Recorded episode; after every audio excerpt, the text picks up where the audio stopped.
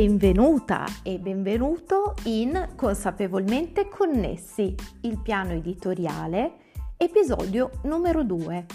Parliamo di calendario editoriale, ovvero lo strumento principe del nostro piano. Tutti i contenuti vengono organizzati attraverso uno strumento, ovvero il calendario editoriale, un file Excel che organizzo in colonne e blocchi, se vuoi anche cromatici. Quali sono i contenuti di questo mese? In che ordine devo farli uscire? Quali obiettivi devono raggiungere? Quanti contenuti mi servono per raggiungere quel determinato obiettivo?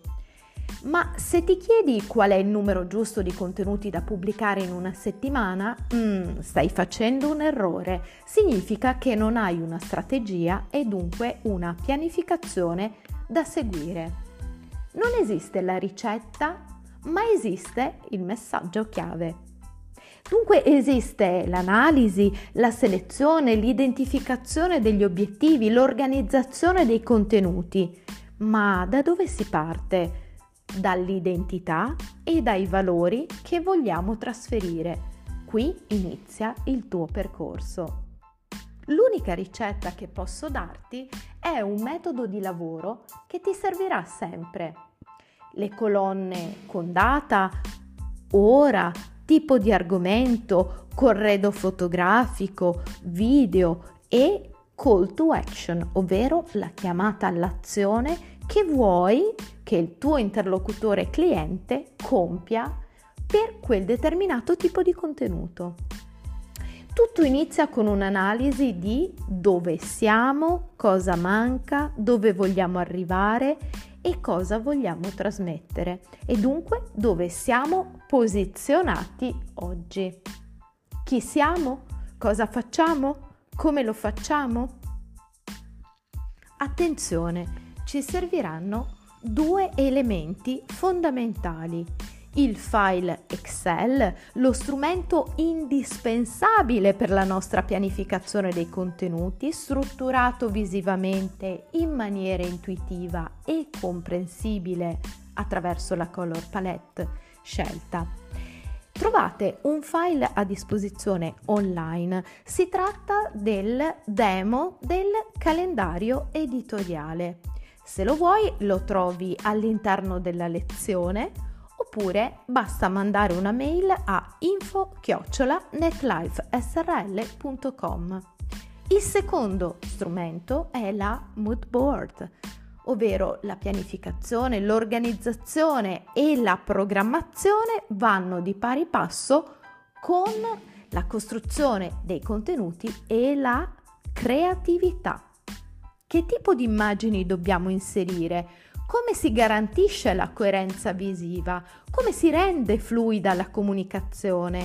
Come si rafforza il messaggio?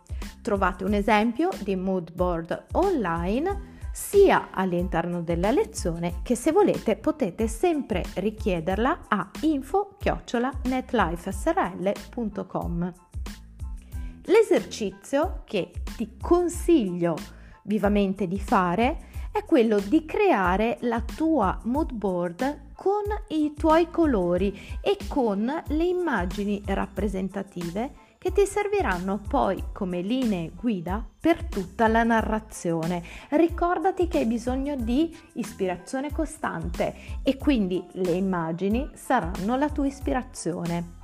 Gli strumenti che puoi utilizzare sono Pinterest, come le bacheche che ti mostro all'interno della lezione, e se vuoi richiedile sempre a info@netlifesrl.com, e Canva, ovvero il sistema, lo strumento online per creare in maniera semplice e veloce le tue grafiche, che contiene addirittura già il template per la mood board.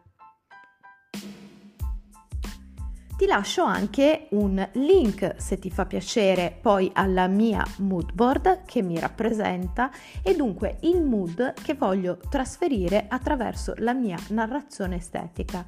Usalo come esempio, ma attenzione, cerca le tue idee.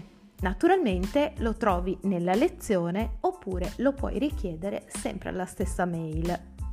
Il mio mood è: ho scelto i colori che meglio mi rappresentano e che fanno parte di me. Il rosso, nella sua sfumatura più intensa, ricorda i miei rossetti, i miei smalti, i miei accessori, un tocco di rosso che su di me non manca mai e mi ricorda anche un po' la mia femminilità. Il giallo dei girasoli, del sole, dell'energia in ogni stagione, che ho stemperato per questa occasione con una punta di bianco per renderlo adattabile ad ogni stagione. Ma se mi chiedi qual è il tuo colore preferito, il giallo. E il tuo fiore preferito? Il girasole. So resistere a tutto tranne che alle tentazioni e la mia più grande è Tiffany.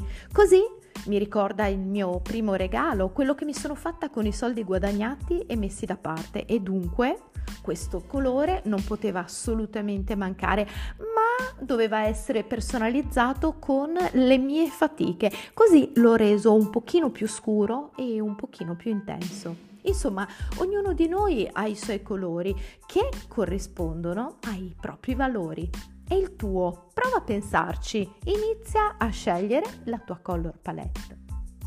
I contenuti hanno bisogno di copia efficace e di creatività, armonia, coerenza, fluidità. Per questo, oltre allo scrivere in maniera efficace, dopo aver scelto i contenuti che ci servono, abbiamo bisogno di pianificare anche le immagini che illustreranno i nostri contenuti, e proprio qui iniziate a comprendere perché alcune bacheche piacciono immediatamente e altre danno un po' un'idea di confusione.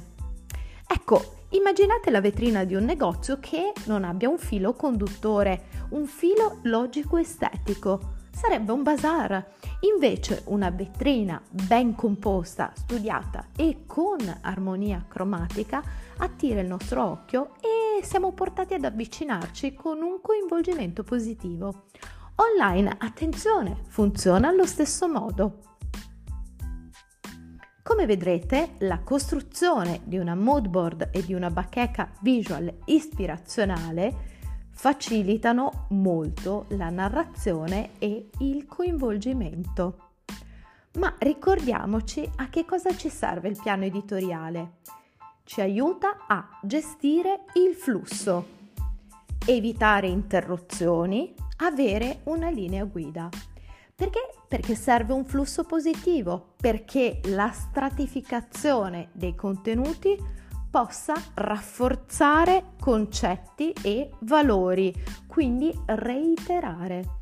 E poi perché l'interruzione crea fraintendimento e talvolta crisi, quindi evitare le interruzioni è fondamentale.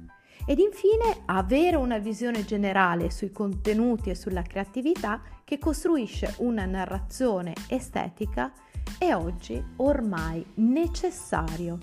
Dunque prova a riflettere sulla color palette che vuoi costruire per te stesso, che ti rappresenta, e prova anche a identificare quali potrebbero essere le immagini della tua mood board e poi prova a pensare a quante informazioni ti sta trasferendo adesso.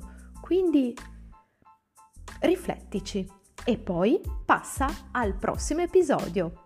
Io ti saluto, ma naturalmente per te ci sono, quindi prosegui con l'ascolto degli episodi. Ciao!